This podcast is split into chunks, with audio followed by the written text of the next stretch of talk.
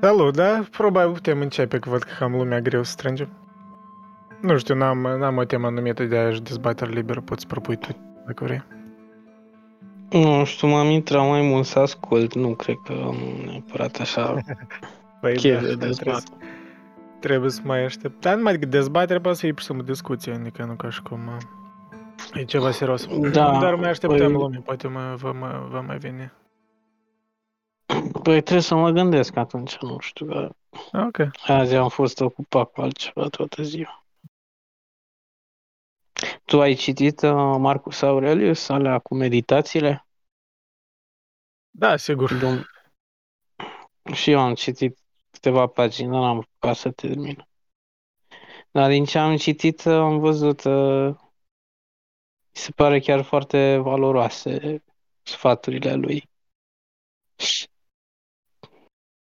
Da, pentru mine e mai mult curios că, mă rog, ele au s- fost scrise ca un jurnal cât, către el însuși, într-adevăr. Adică n-au, n-au fost scris pentru publicare, nu cred eu, cel puțin. Deși sunt teorii că știa el că cineva, mă rog, era totuși împăratul Romei și știa că cineva va lua jurnalul lui și îl va, nu știu, îl va publica. Nu e ca și cum nu lua asta în considerare, cred. Normal. Cred că și Da. eu n-aș fi așa la asta. Adică mă gândesc că dacă n-ar fi, dacă cineva ar citi jurnalul lui și n-ar ști a cui, dacă n-ar ști că e împăratul, împăratului Romei antice, nu cred că ar fi atât de valoros. Adică că însăși ca literatură nu e tare extraordinar, da? Adică, mă rog, e așa, stoicism destul de basic, dar anume contextul eu cred că îl face mai valoros. Da, îl faci, chiar e, chiar e valoros. Adică, E interesant să vezi, nu știu, un om care e antiteza la vorba asta, că puterea corupie, absolut. mhm. Adică un om care are atâta putere și a- automat vrea să se autorestrângă. E ceva. da, e, da, a fost și el corupt de puterea asta. De Da, în păi timpul asta. domniei lui a fost o răscoală de asta a evreilor în Iudea da, și el a necat un sânge și că a fost foarte, foarte brutal în A, bă, Ai nu ca și chestia cum el a asta. inițiat asta, el pur și simplu a intrat într-o... într-o situ- adică el era, se continua chestia asta, adică nu ca și cum el a inițiat-o. Pur și simplu el nu prea a făcut nimic ca să o oprească, cam asta e ideea. Dar da, pe mine, de fapt, asta și mă atrage mai mult... Um, îmi place el mai mult dintre stoici pentru că el nu e atât de perfect. adică el uh, singur scrie având uh, dificultăți să-și urmărească propriile sfaturi. Și mă rog, unii ar spune că asta e cumva ipocrit, dar, well, da, noi toți suntem ipocriți. E, o fi, o fi, Care dar vă e, e, e mai bine decât nimic. Adică e mai bine decât zero. Eu și spun mai asta. bine când, nu știu, un autor încearcă să-și trăiască valorile, dar poate chiar greșește, asta e mai uman. Uh, decât unul care pur și simplu dă predici și nu, ș- nu încearcă să-și trăiască valorile, adică pur și simplu... Păi o fi, dar au folosit la mulți alții, cred că, scrierile alea ale lui. Chiar au Da, mă, folosit. mă rog, uh, cel mai faimos știu că um, mulți um, founding fathers din America, de exemplu, de al de Thomas Jefferson, știu că îl citeau pe el, alți președinți americani, mai pe scurt. E destul de, cum și-am spus, nu e tare dificil, de aia și cred că îl citeau mulți oameni notori. Da. Da, tu n-ai, uh, adică numai acum ai început a citi stoicism, adică pe Marcus Aurelius, ori ai știut mai înainte Pe de... ăsta l-am știut când am, am început să citesc, că era foarte faimos și cartea asta în sine era foarte faimos. L-a, mi l-a recomandat mai multă lume. Și fiind scurtă, fiind accesibilă, am zis că să-l citesc. Dar în rest, uh, nu știu, din punctul meu de vedere, uh, filozofia n-ar trebui să fie, uh, cum să zic, uh, preocupare de asta foarte intensă, decât în măsura în care e pragmatică, dacă vrei, este un punct de vedere mai mult mai uh, cum îl chema pe ăla pe Cioran, cred că el zicea, se descria ca un fel de antifilozof sau ceva de genul ăsta. Nu-i primul și nu-i ultimul. Da, Nu știu dacă el se descria așa, dar, mă rog, mai erau ca el. Nietzsche spunea ceva similar. Wittgenstein la sfârșit. mhm. Adică tu vrei să spui că uh, uh, valorezi doar filosofie care e pragmatică, adică care poți să pui în Nu practică. neapărat, nu, poate am folosit greșit cuvântul ăsta pragmatic. Uh, nu, ca să fiu așa mai concis, cred că mai mult ar trebui să, uh, să învățăm din istorie decât uh, să avem preocuparea asta foarte intensă pentru adevăr uh, universal, deși și ăsta este important. Păi... În fel nici nu știu cum să-mi descriu poziția în, în uh, cuvinte. Nu, asta e și o dezbatere întreagă în filosofie. Există oare adevăr universal? De multe ori asta e dezbătut că nu există așa ceva. Adică asta e, asta e fascinant să citești uh, măcar istoria filozofiei, că spui de istorie, dar istoria oricum e influențată de filosofi, de, de exemplu, în, în timpul Revoluției franceze, gândurile lui Voltaire, gândurile lui Rousseau au fost influente pentru mișcarea aia. Adică chiar dacă citești cărți istorice, oricum vor fi menționați unii filosofi. Așa că cumva nu le Da. văd așa de separate. Chiar, mă rog, Adică, Nietzsche spune nu că știu, pe- trebuie să privești- pentru, trebuie să pentru privești în context. dacă vrei, uh, istoric. eu nu, nu-mi place să văd sau să fie folosită filozofia ca o chestie de asta super sofisticată, super elitistă sau super uh, Ah, ok. Adică să, vrei, să nu, ai să, nu, vrea să nu ca- devină ca un fel de scop în sine, ar trebui mai degrabă să fie accesibilă la cât mai multă lume și uh, E, e interesant că chestia asta, adică m, asta e o tensiune, mă rog, în, în domeniul ăsta, pentru că unii ar spune, de exemplu, Heidegger, un filosof existențialist din secolul 20, el spunea că, de fapt, uh, um, atunci când încerci să, să scapi de complicarea asta, de complexarea filosofiei, tu, asta e moartea filosofiei, de fapt. nu știu, Că oare? prin simplificare Nu, nu, tu... Uneori ar fi cazul, eu cred. Mie nu, Per nu știu, nu general, prea, per mie general nu prea sunt de îmi acord place. că- Zi, adică, zi. per general, sunt de acord că ar trebui să coborâm poate filosofia din coastele de fildeș, adică Da, e mie prea în general, uneori nu- m, izolată de omul de rând. da, mie nu prea îmi place personajul ăsta Heidegger uh, și cred că nici filozofii germani dintre ei îmi plac cel mai puțin și de filozofii În- francezi.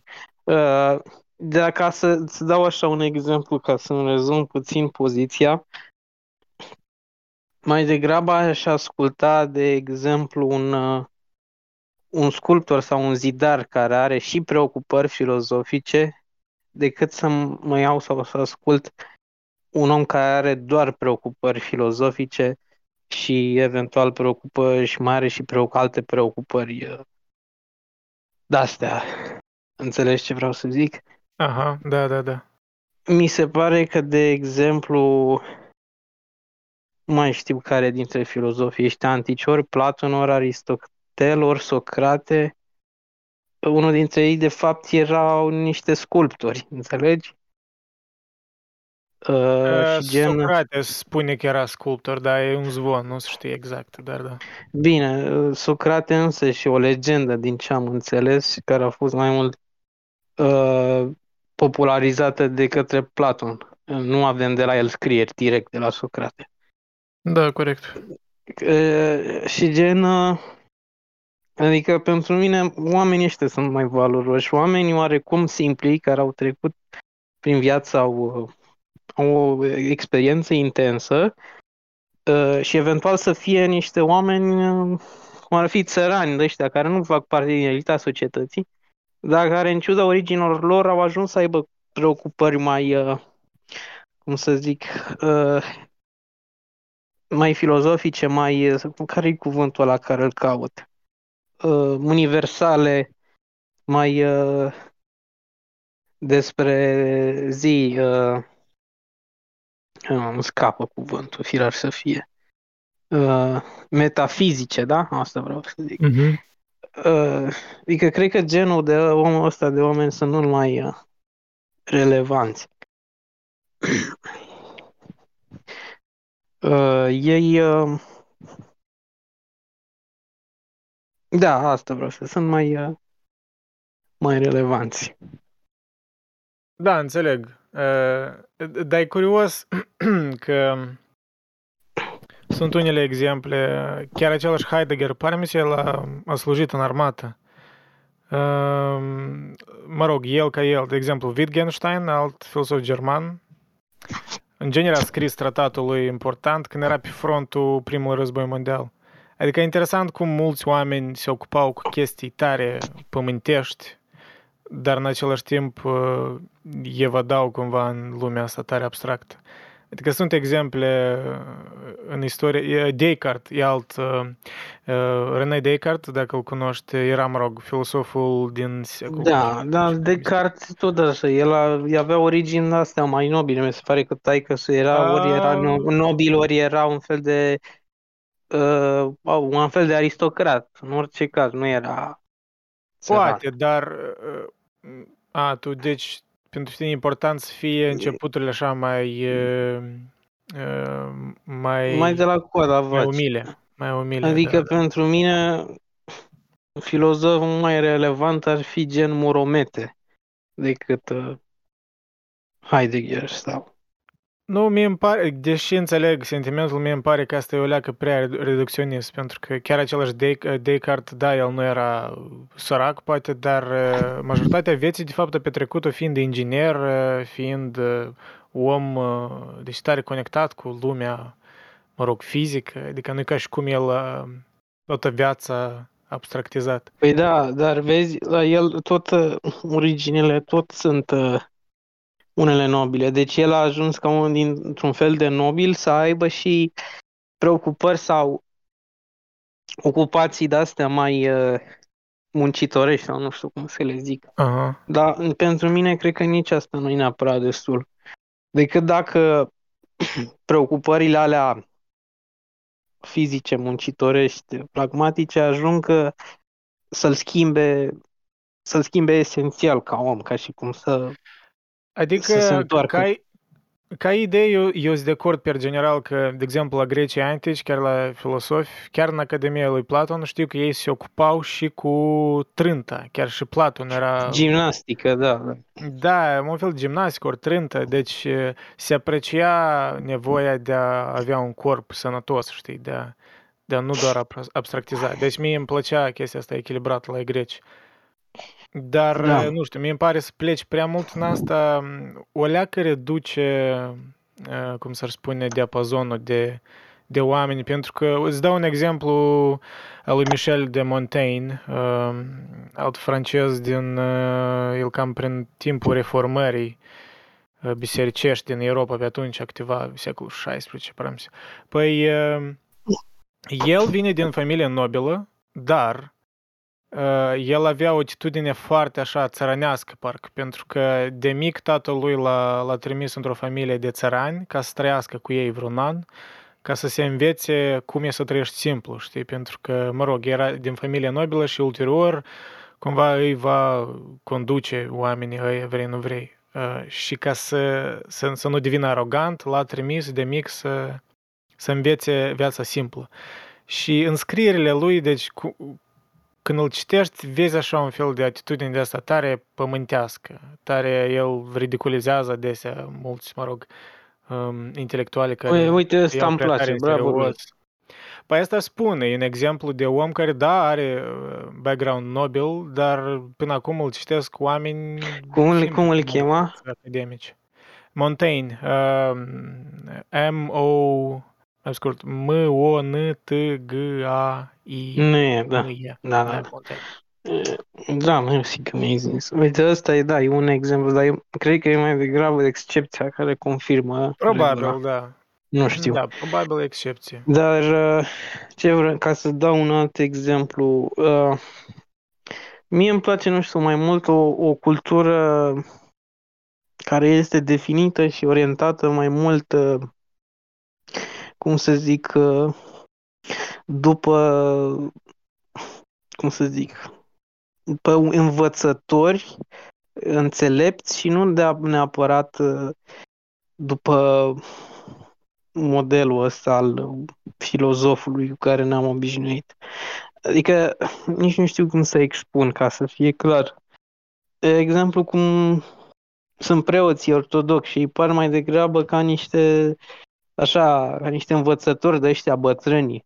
Sau cum erau, un alt exemplu, preoții uh, iudaici din religia evreiască ei mai mult se orientează după tradiții, după zi, uh-huh. ritualuri de-astea. Pentru ei tradițiile sunt uh, mult mai importante decât uh, uh dacă vrei uh, preocupări de-astea metafizice în sens. Ceva nou. Da, da, da. Adică am înțeles. Adică tu valorezi mai mult uh, înțelepții care continuă tradiția, care rolul lor e să păstreze um, Adică e arhetipul ăsta de wise man, uh, e bine știut, adică omul înțelept care adică da, fără să fie predicele din trecut, generației mai tinere, fără, fără, fără să fie roata.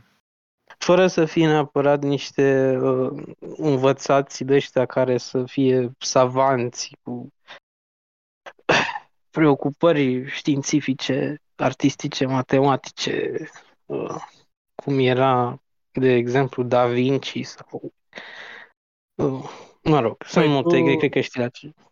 Adică tu spui că îi preferi pe ăștia mai așa, mai înțelepți, mai pământeni cumva, dar nu cred că tu argumentezi că să excluzi cumva valoarea celorlalți. De nu, pentru că în același timp chiar și, deși am dat eu ca exemplu, am dat mai degrabă exemplu modelul bisericesc, chiar și aici erau, se găseau totuși uh, preoți și teologi care aveau preocupări uh, da, Thomas, care, uh, care Thomas încliau uh, da, sau Sfântul Augustin, chiar și, da. chiar și Grigore Palama, care, mă rog, el mai mult argumenta împotriva filozofiei, dar o cunoștea și știa scrierile vechi grecești și toate curentele filozofice.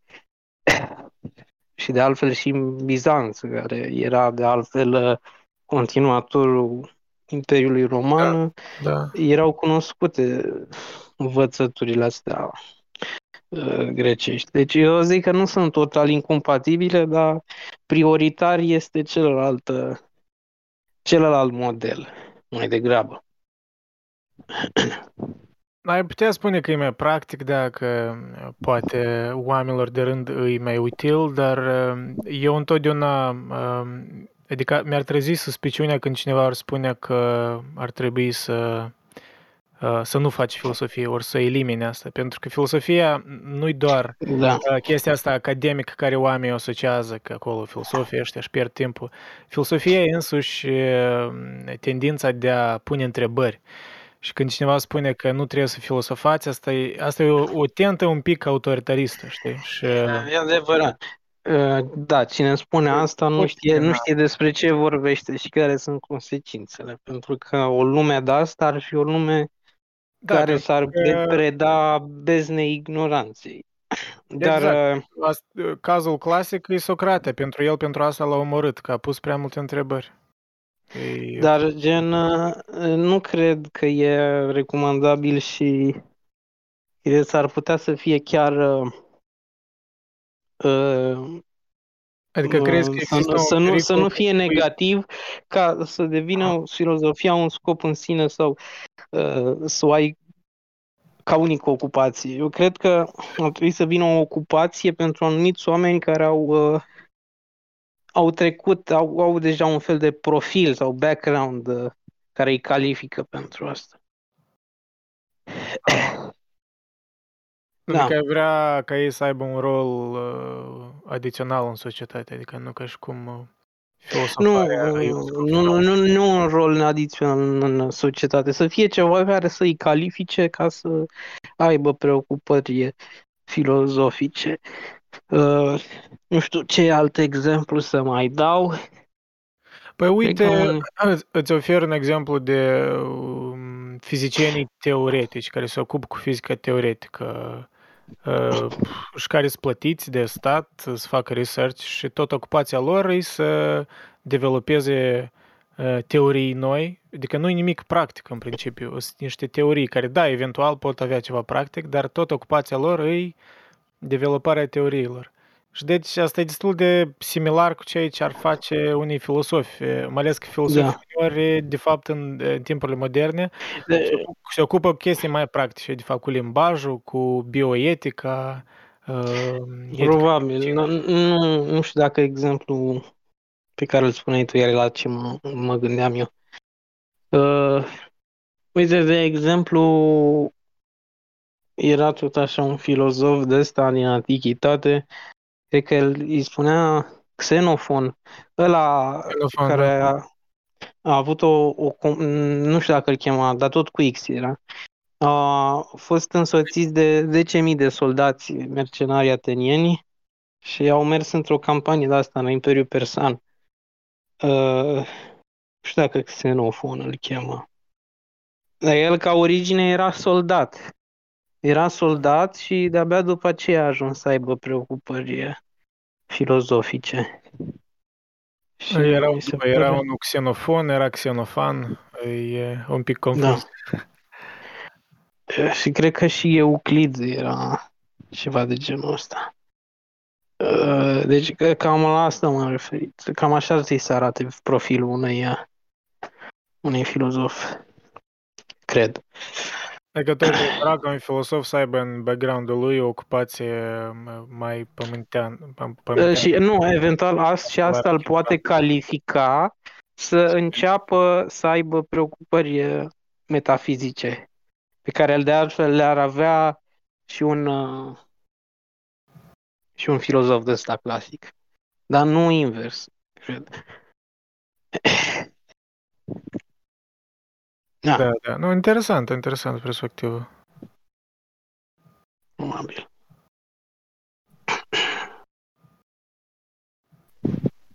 Pur și simplu, uneori aș crede că asta ar limita puțin uh, unii oameni care nu necesar uh, ar avea nevoie de calificarea asta, adică, mă rog, dar în fine.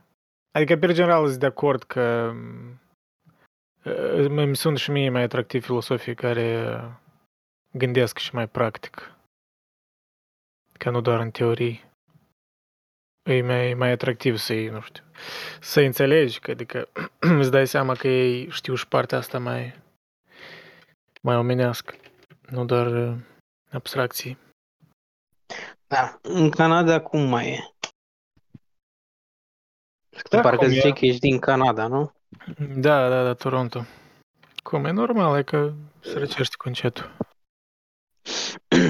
Da, Apropo de discuția de cealaltă dată în care ziceam eu că uh, de statul ăla din Canada unde sunt majoritari uh, nativii ăștia indieni, uh, nu, nu era Saskatchewan, era, se numește Nunavut, e undeva în nordul Canadei, nu? Da, nu am avut, e mai evident. Dar și în Saskatchewan erau. Erau. Probabil, dar sunt decât cât 10% maxim, nu știu. Da, acolo în Nunavut sunt 80%, cică.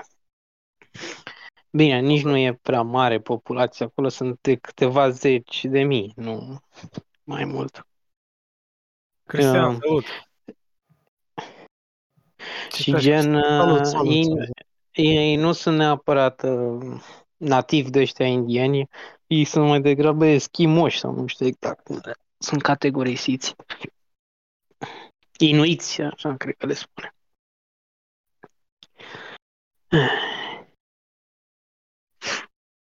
Hai să Am, mai uh, punem o am stat temă, așa că și am, am cred că ascultat. am epuizat-o pe ea. A, dar ori poți, poți spui tu despre tema care ai ascultat. Am ascultat chestia asta referitoare la uh, cum asta, uh, nu știu cum să-i spun Despre Ei, faptul că un fel filozof ar de trebui să aibă o dezbatere. tangență. Un filozof ar Da. trebui să aibă o tangență cu concretul. Ca anume interlocutorul o, spune că preferă oamenii care au origini uh, mai simple, mai uh, legate de pământ, mai vernaculare, cum s-ar spune. Și eu pot spun că da, există excepții de la regulă, cum ar fi uh, Montaigne, care era un aristocrat cu preocupări de filozofie destul de mm, down to earth, cum s-ar spune. Dar, de exemplu, pe altă parte, îl avem pe Blaga, care s-a născut în cea mai românesc sat posibil, în Lancrăm, adică în Ardeal. Și gândindu-ne în felul următor, filozofia lui Blaga este, uh, cred că, s- prima filozofie sistematică din uh, arealul românesc care a prins cunoaștere. Adică dai seama că unul care vine de jos nu neapărat are preocupări uh, concrete, dar chiar poate fi să ducă fix în abstract. Respectiv, Blaga este metafizic. Da, știu, este prea metafizic din punctul meu de vedere. Uh, eu aș zice că nu este suficient de metafizic. Eu consider că Blaga Yeah. ar putea să fie mult mai metafizic dacă ar putea. A, dacă Deci- stai să citești poeziile, eu le-am citit chiar. Nu știu, eu zic că sunt prea mult, dar în fine. Mm, poezie Nu, dar lui... Da, E eu, un, uh, o chestie interesantă, de fapt. Eu, adică, sunt de acord cu... mm, uh, La ce argumentam eu e că trebuie să existe oameni din ambele domenii și ei să fie obsedați de domeniul lor. Adică, poate ai dreptate, Cristian, că poate Blaga nu era destul de metafizic, eu încă nu l-am citit așa de mult să știu, dar uh, adică ar fi bine ca un om, dacă se ocup cu metafizica asta mai abstractă, lasă să o facă bine și să ducă în absolutul ei, știi? Adică ideea asta de om echilibrat, uneori ea mediocritizează oamenii prea mult. Nu știu Îmi dacă pare merge o mie. critizează, dar în același timp nu mai Uneori. știu. Ion Creangă, eh, gen, eh, spunea la un moment dat că, nu mai știu citatul exact, dar zicea că dacă ajungi să citești prea mult, să ai o preocupare de asta foarte mult pentru uh, abstract, pentru așa, ajungi să te pierzi, uh, să-ți pierzi mințile și într-un fel e- chiar e... Mi s-a întâmplat și mie în, în câteva rare ocazii. Adică știu la ce se referă. Îmi pare rău că nu pot să Mhm. găsesc citatul ăsta. Și cred că la Da. fel uh, este și gen Blaga, cred că asta l-a pierdut pe el. Adică din punctul meu de vedere era prea, prea abstract. Și gen, o fi crescut el într-un sat românesc, dar dacă nu mă înșel, dacă mi-aduc eu bine aminte, uh, el gen uh, s-a născut și altfel. Mi se pare că el a avut și un fel de autism, sau până el până la vârsta de 4 sau 9 ani, nu mai știu, el n-a vorbit deloc. avea, avea o, cole- uh, o se- uh, mutism selectiv. Adică voluntar nu dorea să Mutism vorbească. sau autism? Mutism, mutism selectiv. Mutism, El mutism, da. intenționi- intenționat nu dorea Adică să nu vorbească. vorbea? Cum e că Da, voluntar el intenționat. nu? Uh, am Nu, adică înțeles, el știa da, să dar vorbească. vezi, Ah, mă, ceva. E adevărat, dar vezi, chestia asta ne poate spune anumite lucruri și s-ar putea să fie Mm. influențat și în felul în care gândea el. Uh, primele lucruri pe care i-a scris, uh, le-a spus de, cu gura gen a fost Mamă, mi-e foame. Adică el știa în sine Da. să vorbească, doar că nu, nu o făcea. Dar Păi da, gen, genul Păi- ăsta de persoane sunt foarte ciudate, sunt foarte deștepte, dar sunt uh, bizare, cred. Și Păi l-ai auzit pe Blaga, asta- l-ai auzit pe Blaga cum citește, cum citește poezia lui. Are o poezie Asta foarte în- frumoasă despre mare. E pur și simplu minunată. Uh, de a asculta nu l-am ascultat, dar i-am citit poezii.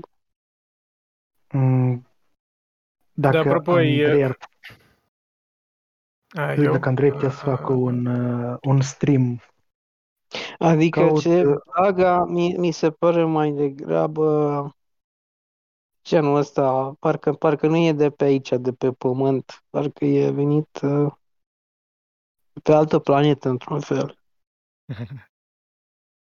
Păi, păi asta și, și argumentam că poate e util să avem și așa oameni ca să mai vedem și altceva, să ne mai inspire. Uh, și adică chestia asta care tu spuneai cu să citești prea abstract și să, să-ți ieși o leacă de, să ieși o leacă de minți, uh, I can relate to that. Adică eu tot, dacă prea mult mă duc în cărți astea abstracte și nu trăiesc, nu-mi trăiesc viața așa mai fizică, pot o leacă să-mi ies de minți în ghilimele. Și că am nevoie de asta. Da. Eu înțeleg că asta e temperamentul meu că poate oameni ca Blaga e așa de conectați cu lumea aia tare abstractă că ei sunt ok, adică ei n-au, au mai multă toleranță față de abstractizare. Și asta, da, teoria asta aș vrea știi să o propun, că poate temperamentele noastre sunt diferite din start și oamenii tind spre diferite direcții. Da, de asta ziceam eu că mie îmi place mai mult genul omul ăsta Uh, simplu, știi, care a avut preocupări simple, dar care dintr-o dată a avut o preocupare și pentru filozofie. Adică chiar să zicem și un cocalar, dacă începe să aibă preocupări metafizice, ar fi mult mai uh, relevant, într-un fel, că asta ce ne, ne spune că și oamenii simpli pot să ajungă să aibă meditații și pot, eventual, ei sunt probabil și în mai mare măsură să învețe pe alții, pentru că știu cum să le vorbească și sunt uh, din același sistem cu ei. Pe când celălalt uh, gen de filozof e mai mult uh, decupat de restul lumii. Și de asta zic că genul celălalt de oameni e mai, mai superior pentru că Uh, nu știu, trăiește în lume și e relevant. Poate să o echilibreze el prin prezența lui. Eu îi văd pe oamenii ăia, da, mai utili societății, probabil, într-un mod direct, dar n-ar spune că sunt mai superiori. Pur și simplu, da, e mai evident să, să le vezi rolul lor, pentru că nu sunt atât de diferiți de restul. Dar în istorie sunt multe exemple de oameni care în timpul activității lor erau socotiți ciudați și irelevanți și pe urmă doar peste câteva generații se, se consideră genii care au schimbat uh, un curent ori o, o perioadă istorică. Adică e tricky. Uh, nu m-aș, n-aș uh, absolutiza asta atât de mult. Uh, asta Cristian mi-a trimis un poezie de lui Blaga. Hai să fac un stream dacă se primește. Adică share screen. Ok, o să vedem.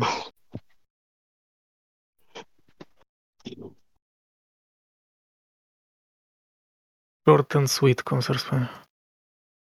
Băi, înțeles, păi, adică soarele, lacrima Domnului ca din mările somnului. L-ai, l-ai speriat pe domnul Master Says. L-am păi, pentru că înțeles și po- poate o înțeles și el din urmă că eu înțeleg ce vrea să spună el în general. Eu înțeleg că el apreciază foarte mult oamenii care se implică în lumea reală, dar știm, în așa da, nu se gândesc.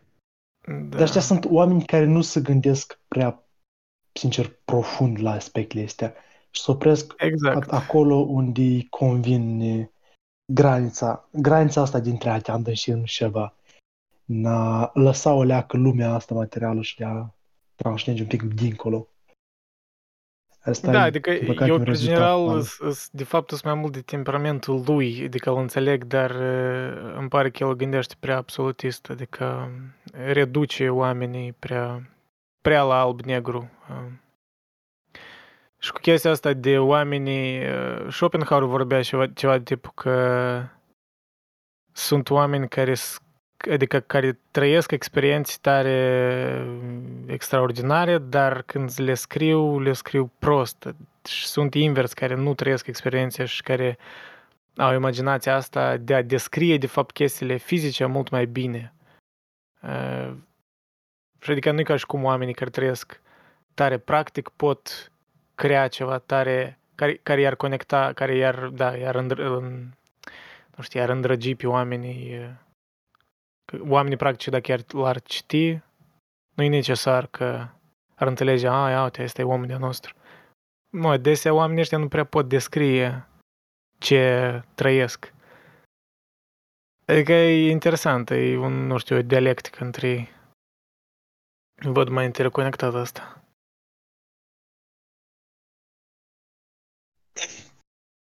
Apropo despre oamenii care mm, au imaginație bogată, vorbeam aseară cu cineva despre cum limbajul nostru în general este foarte limitativ și ne autoimpunem un tabu care să nu poată descrie fanteziile noastre. Pentru că în anumite circunstanțe cuvintele noastre sunt normative și ele sunt făcute cu un scop de a descrie lumea exterioară. Dar în lumea exterioară mereu există o limită datorită factorilor sociale, culturale și așa mai departe. Însă, în schimb, în interiorul omului, unde este în cea mai secretă, secre... și mai secretă confidențialitatea sa, uh, nu există limite. În interiorul său există fantezii care depășesc granițe foarte dincolo de universal. Și de aia eu mă gândeam că ceea ce nu putem exprima prin cuvinte, o exprimăm prin artă, care uh, înseamnă foarte mult dacă stai să te gândești. Sunt sentimente pe care le gândim, sunt niște fantezii pe care merg dincolo de ce poate fi descris în lumea reală. Adică degeaba este cineva care, care ar analiza o lucrare și spună că ea ca de fapt cum e bună. Trebuie să asculți lucrarea în general ca să înțelegi, da, este bună. Pentru că faci un mare de serviciu artistului dacă încerci să des, desdioși cu luc- da. lucrarea în general. Pentru că deodată îl limitez, deodată exteriorizez chestia asta, deodată asumi faptul că lucrarea respectivă a fost compusă pentru a fi exteriorizată, când de fapt era pur și simplu pentru a lărgi și mai mult interiorul în exterior. Nu știu dacă m-am cur lămurit. Vreau da, să spun da, da. despre asta. Prima ce îmi vine în cap, uh, cum mă rog, întâi îmi vine în cap Wittgenstein când vorbeai de limbaj, dar acum îmi vine în cap Kafka, adică tot sensul în Kafka e să-l citești și să înțelegi starea internă a protagonistului și claustrofobie, ce adică adesea nu e explicabil. Când, când o explici, atunci o categorizezi prea, prea simplu. E, e greu să-l explici pe Kafka, știi? Cam asta e ideea. Exact. Că, că dacă vrei să le explici pe Kafka, trebuie să Și într-un mod ironic, asta, și, asta e și tot sensul în uh, multe novele ale lui, că e greu să explici starea Adică asta e ironia, că faptul că e greu să-l explici, asta a fost și sensul când el scria că el scria chestii tare, mă rog, uneori era clar, dar, nu știu, de exemplu, să spui că că metamorfoza îi doar despre un copil mititel deprimat care, pe care părinții nu-l iubeau, e super la suprafață. Sunt mult mai multe sentimente acolo. În muzică este la fel. În orice fel de artă, dacă stai să te gândești, este o chestie... Este astfel. Arta adevărată, îți dai seama că e artă despre care ai puține cuvinte și insuficiente ca să poți să o descrii. Este chestii care trebuie pur și simplu să o trăiești, adică nu poți spui deși este bine. Poți spui, în schimb, deși este bine construită. Dar asta de nu mai faci artă, asta pur și simplu o faci o un rezultat a unui meșteșug bine învățat pe parcursul a unor uh, secole. Este, meșteșugul în general este modul prin care arta se exteriorizează. Arta adevărată este mereu o chestie interioară. Cum da, ai putea, adică, cum ai putea spui... Adică poți, poți să o explici, dar să-ți dai seama că prin explicarea asta tu pierzi ceva și adică să faci asta clar uh, celor care ascultă sau ceva tipul ăsta. Adică să le spui că da, Asta e o aproximare, o explicație. E separat deja de starea aia care menea arta să se trezească. Evident, um, trebuie să înțelegem și un alt aspect, că arta respectivă nu poate să fie universal aplicabil pentru oricine, pentru că fiecare o să înțeleagă în mod diferit cum se adresează dar, în general, o să înțeleagă arta și numai oamenii care au trăit experiențe similare cu autorul. De exemplu, eu până acum nu înțelegeam o lucrare de Webern. Webern e un compozitor austriac din secolul 20 care aparține unei școli de muzică tonală. Eu nu puteam da, să înțeleg, pentru că limbajul era... Mi-a arătat, e tare, tare bizar, tare straniu. E bizar, dar aveam o săptămână, săptămâna trecută eram pur și simplu deprimat și aveam o anxietate în mine. Dacă am ascultat, am zis, mi-a venit în cap și am zis, măi, eu înțeleg cum funcționează aici. Și nu era în sensul faptul că da, știu, folosești sunetele astea, folosești armonia respectivă, ritmul. Astea sunt doar detalii tehnice. Când vine vorba de artă în general, arta reprezintă că eu am trăit experiențe similare cu asta și pot să-l înțeleg. Nu poți spui niciodată la muzică că îți place sau nu. Îți place sau nu, asta e o chestie redundantă. Trebuie să spui rezonez mai degrabă ai spune. Adică să spui că pot să înțeleg ce are în vedere. Și chiar dacă poate autorul avea așa mai bun uh, he had the best of his time, cum, deși a scris o muzică deprimantă, eu până la urmă pot să înțeleg că mm, ceva acolo este, o rezonanță de tristeță. Și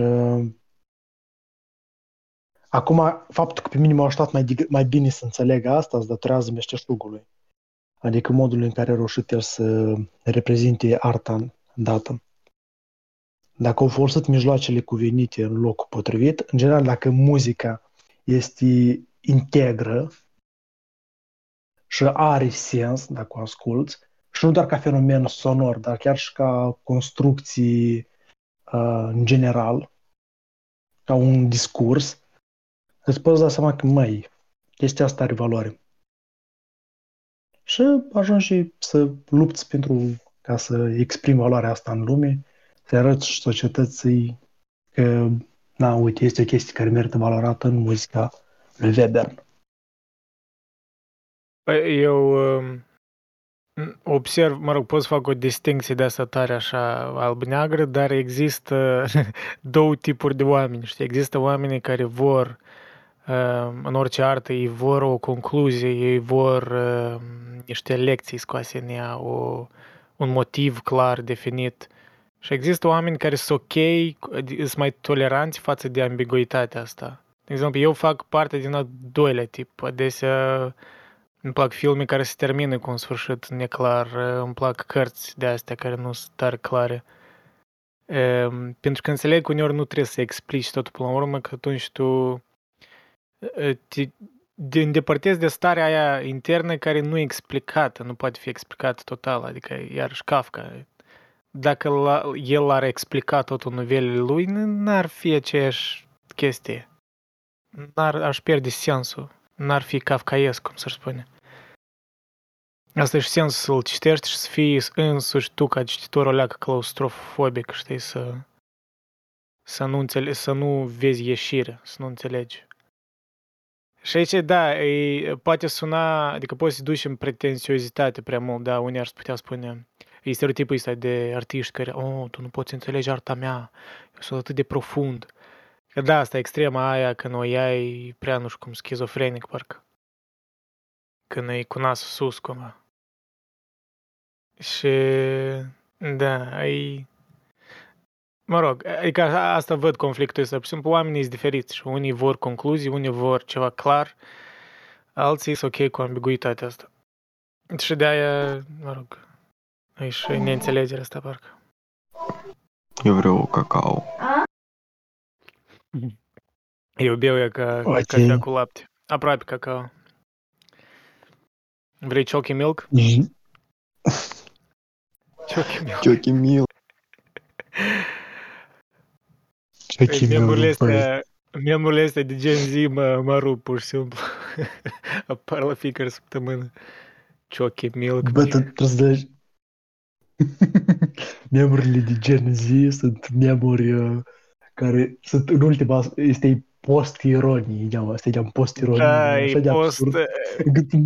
E post-ironie și se duce într-un fel de un fel de new sincerity al lui Foster Wallace și Purmiar în post-ironie, e, e, e o dialectică de asta constantă între sinceritate și ironie. Eu, e interesant, e, mie, nu știu, mă, mă atrage observat, umorul din zi. Eu, eu am observat într-un fenomen cultural că, în general, la începutul unei civilizații, negația unui curent are loc, în general, pe părți mult mai grele. Adică, la început există o tradiție, pe urmă există o negație, dar trece mult timp de la tradiție. E ca și cum, de exemplu, zicem că trec 10 ani, 10 ani de la o tradiție. Teoretic. Pe urmă vine negația sa, care este tot de 10 ani. Dar pe urmă vine negația, care vine de 8 ani. Pentru că negația o dezvoltat cumva civilizația și tot așa se dezvoltă, astfel încât ajungem la o clipă în care civilizația este la un fel de apogeu cultural, dar este un pic schizofrenic pentru că negația există concomitent cu lucrul negat. Foarte bine spus, da. Da, da, chiar... Băi, băi ajută la Hegel. Ajută Da, la da, da, Hegel. da. Apropo, Uh, mi-am găsit la bibliotecă prejerile lui de estetic și am de gând să le citesc. Eu, eu înainte să-i citesc uh, spiritul lui, fenomenologia spirit, aș vrea să citesc asta. Uh, sursa a doua, care știu că una din cele mai bune câte am auzit, uh, asta care o am. Uh, Introduction to Hegel, Freedom, Truth and History, de Stephen Hawking. E, e cumva... E academic. A, Academic, o dar e scris carte- foarte accesibil. Și el anume e divizat, știi, pe ca ce credea Hegel despre artă, ce credea despre uh, reason in nature, ce credea despre gravitație, spațiu, ce credea despre cunoașterea absolută, ce credea despre fenomenologie, despre istorie și așa mai departe. Adică e tare așa categorizat și după ce citesc asta, cred că să-l înțeleg măcar leac mai bine. Și după asta să mă bag în uh, fenomenologie spiritul. N-aș vrea deodată să mă bag, că asta înțeleg nimic. Cel mai complicat la Hegel este anume faptul că el este un sintetizator. Adică la dânsul vezi că e o chestie care zice, uite, toată istoria filozofiei până la mine. Efectiv, omul ăsta a făcut o întreagă enciclopedie. Este un neo-aristotelian, dacă ai putea spune. Adică omul a avut un impact foarte major asupra... Până acum are un impact major, dacă stăm acum așa vorbim despre dânsul. Evident, într-un mod evident. Și mi-ar fi interesant să, după ce îl citesc pe dânsul, să-l citesc mai mult pe Marx, să- să-l înțeleg de fapt cum el a plecat de la el, cum s-a dus în uh, materialismul lui. Eu am cumpărat uh, tot, uh, tot capitalul, toate trei volume. Că mai înainte am citit abzață din el, din primul, în câteva idei, din câteva capitole, dar nu, nici pe departe n-am citit mult. Că ar vrea să-l înțeleg mai bine. Că uneori, știi, nu ca și cum îs uh, total uh, neoconservator capitalist, așa, știi, orb. Uneori sunt de acord cu critica lui, pur și simplu. Iarăși concluziile lui îmi- îmi par uh, prea too much. Deși ăștia care contrează spun că el de fapt nu oferea concluzii, că el nu oferea soluții. Și m-am uitat la capitole așa tare, în toate trei volume m-am uitat în, cap- măcar denumirile capitolelor să înțeleg măcar despre ce vorbește. Da, adică nu prea pare a, a prescripției, pare un fel de diagnoză, și de, adică înțeleg, dar come on, adică diagnoza în sine poate include o prescripție, știi? Adică oamenii privesc prea... Adică așa un scriitor, dacă îți imaginezi că el era inteligent și el era, scrie și așa, că trebuie să fie inteligent, uh, nu cred că trebuie să, ca o carte self-help, scrie 10 steps to do something. Îi Poți implicit să înțelegi ceva. Adică, deși, de exemplu, Nietzsche nu Da. era tare explicit în soluții, oricum poți deduci ceva din ce el sugera. Și da, e și tare Mai, ambigu. da, da, dacă îl privești în contextul istoric, de exemplu, chiar pe Nietzsche, poți să-ți dai seama că ce își spune el e o soluție care trebuie să fie împotriva a unui status quo. În cazul lui Marx, adică, adică că nu oferă soluția asta, mă rog, să ne amintim de manifestul comunist. Ăla e clar un îndemn la Da, schimbări și e, soluții. Adică e un pamflet politic, e tare, tare in your Păi, face. Eu, eu, eu pe mine, câteodată mă pun și mă întreb, măi, Marx era serios când a scris chestia asta? Pentru că Da, dacă e legenda dumbing este down adevărată, totul. dacă legenda este adevărată, și anume faptul că el procrastina și beia în loc să scrie manifestul. E Și adevărat, Engels sigur. pur și simplu și Engels pur și simplu i-a zis, ok, oprește, deci scrie. Și pe urmă Engels pur și simplu și-a trecut și o semnătură acolo și m-a zis, stai bă, dar eu am scris asta. Da, da, eu am făcut provizii de beri și țigări. Ah, ok.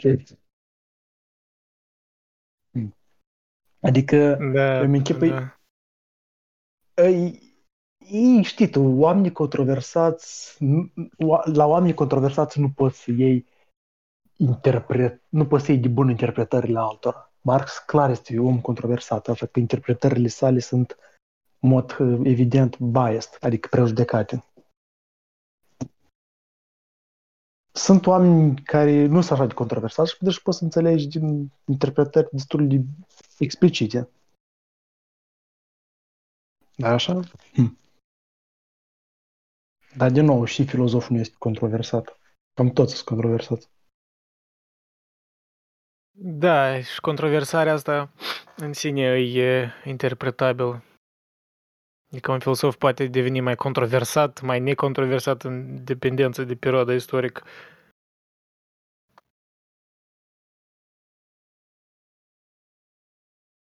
Ai putea spune că există perioade istorice în care nu există oameni care nu se remarcă prin nimic.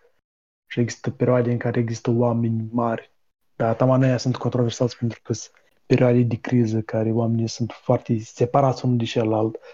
Și vine unul care nu poate să împașe nici capra, nici varza, dar parcă isc va, structuri și cu capra și cu varza. Sunt oameni care s- pur și simplu ne răbă animează.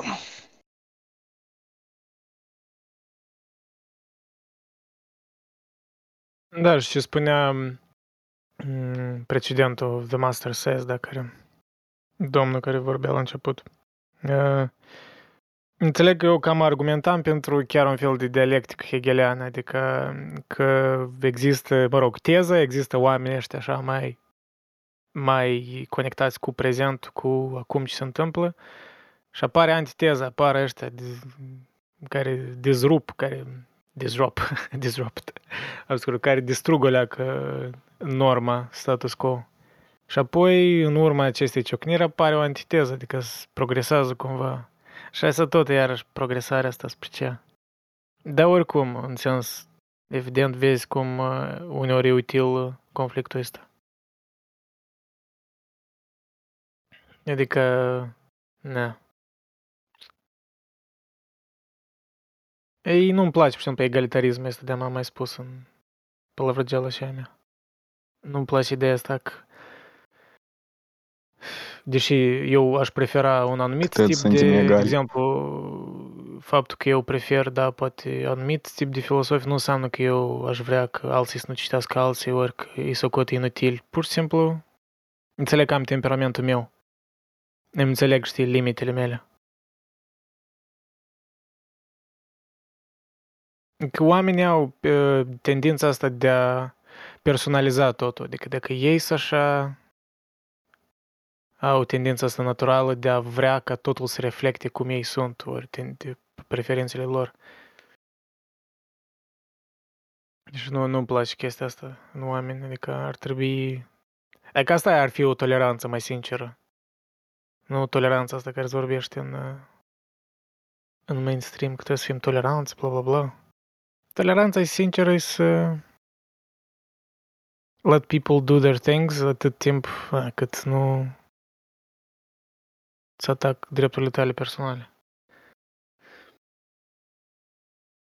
Cu personale, I-a dar mă spus rog. astăzi lui Bogdan, i-a spus astăzi lui Bogdan uh, un, o revizuire a democrației, cum mă gândesc eu că ar putea să fie democrația în viitor. Dar trebuie să mai dezvolt ideea asta, că nu vreau să o spun acum.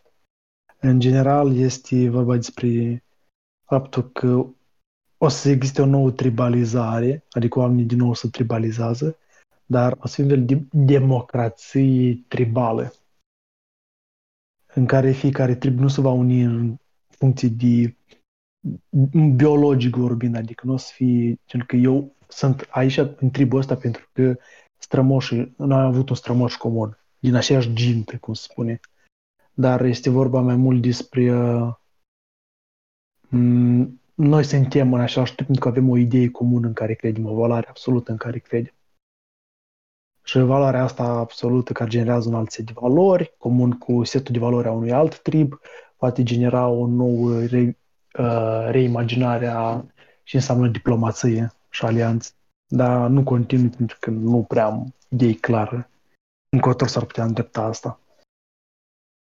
Vezi că într-un fel asta deja există, pur și simplu, eu cred că, pur și simplu, în comportamentul oamenilor e biologia oricum e mai pe deasupra la valori. Da, în politică Adică chestia asta deja se vede există. feminismul, feminismul, toate mișcările este LGBTQ și diferite astea. Sunt tot aceeași idei de tribalizare, numai că extra steps. Adică ideea asta că oamenii ar putea să-și formeze triburi doar prin valori e prea idealistă, îmi pare mie. Să-și asumă că Da, oamenii trebuie nu- să fie temperamentul ăsta prea raț- rațional, dar oamenii nu.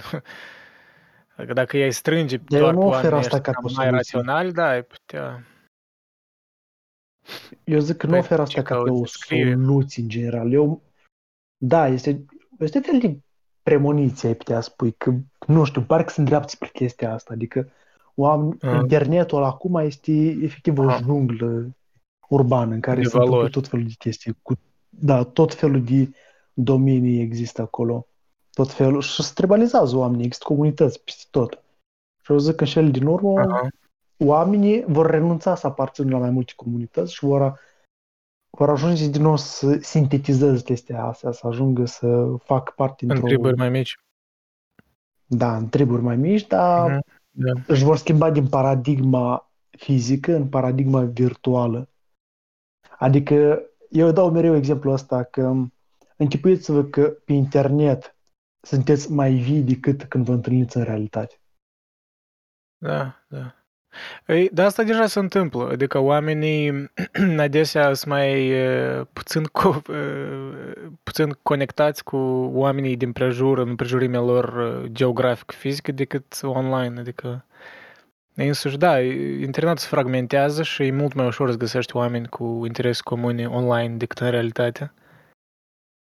Și da, e, e interesant asta, chiar, uh, chiar se întâmplă transformarea asta.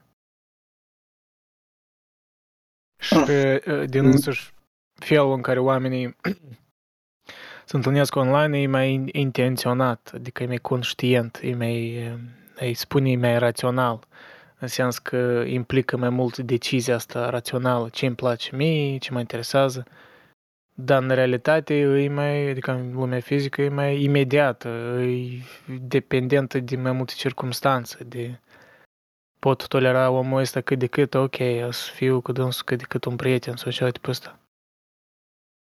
E, da, e alt, alt fel de rel- relaționare, într-adevăr. Da, adică ne ducem spre un fel de singularitate, parcă mai mult se apreciază mintea decât corpul omenesc și localitatea lui fizică. A, e bizar. Adică într-un Da, fel pentru acum ne că- ducem în- într-adevăr într-un... uh, uh, Deși e ca vreo două secole după Descartes, el cumva nu era încă atât de relevant, că acum poate Descartes devine mai relevant, de fapt, cu do- separarea asta lui. Pur și simplu, separarea lui era prea literală, dar la noi amui poate se- separarea e simbolică, că înțelegem cu corpul, mintea nu mai sunt așa de separate, dar felul în care noi manifestăm asta în sociologic, e cam așa trăim, de parcă ar fi separate. E că asta e interesant. Că el cumva poate are acum dreptate, dar nu în sensul în care el credea. Adică nu în sensul că ies, există acolo o glandă, nu știu unde, care acolo e sufletul, mai scurt, știi? Nu e atât de literală. Ah, fascinant. Da, cam așa. Domnul Bogdan, cum viața? Dificil? Ei, cum? Trece. Se duce. Încetul, încetul. Ne ajungem undeva. Amu instalez o aplicație de întâlniri. Oba. Tinder? E aproape, e Badu. Opa, opa, opa. Măcar să conversez cu cineva online dacă nu pot vorbi cu cineva fizic. E nou. Deși nu poți vorbi fizic. Nu-mi plac oamenii. Online nu fizic. De ce? Da. Oamenii reali sunt proști. N-am văzut oameni reali deștepți. Cristi nu e real. El nu gândește. Deși, deși ți asumi asta. Ori tu înțeleg că troluiești. Au, auzi, dar eu și sunt Bogdan. Eu și sunt. Nu sunt un om inteligent real. Nu, tu nu existi. Tu nu gândești. Ești o iluzie, Lămau, Cristian. bro. Dacă nu gândesc... Asta e nu antiteza lui există. Băi, Descartes. Băi, deși chestia Asta asta e chiar ar putea antiteză. funcționa. Asta e antiteză împotriva lui Descartes. Nu, că asta e puțin. Dar nu e adevărată chestia asta, pentru că dacă oamenii care nu gândesc nu există, deși există Tudor.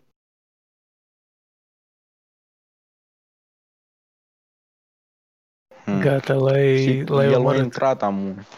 E ca un sugit, săracul. El a intrat amu în pe vreo 5 minute. Da, Am văzut că a intrat, dar nu, nu a spus nimic. da, am văzut și eu că a intrat. Și-o dat seama că discuția poate este peste nivelul. Domnul Alexandru, eu v-am mutat aici la dezbatere. Văd că stăteai singur în general. Rușinos. Te-am mutat, te-am forțat aici să fii. You are forced into this You're conversation. forced into this conversation.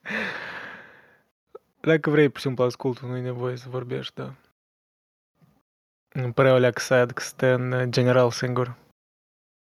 My man was vibing alone. Ok, eu mă duc să mănânc. Ne auzim. Poftă bună. Ce despre ce mai vrei să vorbim? Any topics? Uite, eu mă gândeam, deci chiar mă gândeam să contribui și eu la comunitatea asta. Dacă nu pot să fiu patron, măcar să scriu vreun eseu sau ceva. Și primul meu, prima mea idee a fost să mă gândesc despre uh, distinția dintre pionier și epigon. Deci un pionier este o persoană inovatoare care în general este creditată cu a fi primul într-un domeniu oarecare. Iar un epigon este considerat o persoană care imită în mod flagrant stilul unui îna- înaintaș al său, fără ca să aducă o contribuție proprie în limbajul său. Și vreau numai să abordez chestia asta din punct de vedere a um, esteticului, să văd cum funcționează chestia asta. Și nu știu de unde să găsesc literatură. Pentru că epigon, în general, este o chestie care se găsește numai, aproape numai la noi în România. Este o chestie aproape pur românească. Nu Epigon? mai Poți să găsit. spui cu dată Poate- ce poate- înseamnă epigon? Epigon îi, în chipul eu fac o lucrare și am un stil anume și există mai mulți alți oameni care imitează stilul meu. Fac aproape și aș putea să fac și eu. Păi ei se numesc epigoni, sunt un fel de emuli. Ok. Și, Și un, pion, și, un, și un pionier este o persoană care este uh, inovator într-un câmp, într-un domeniu anume.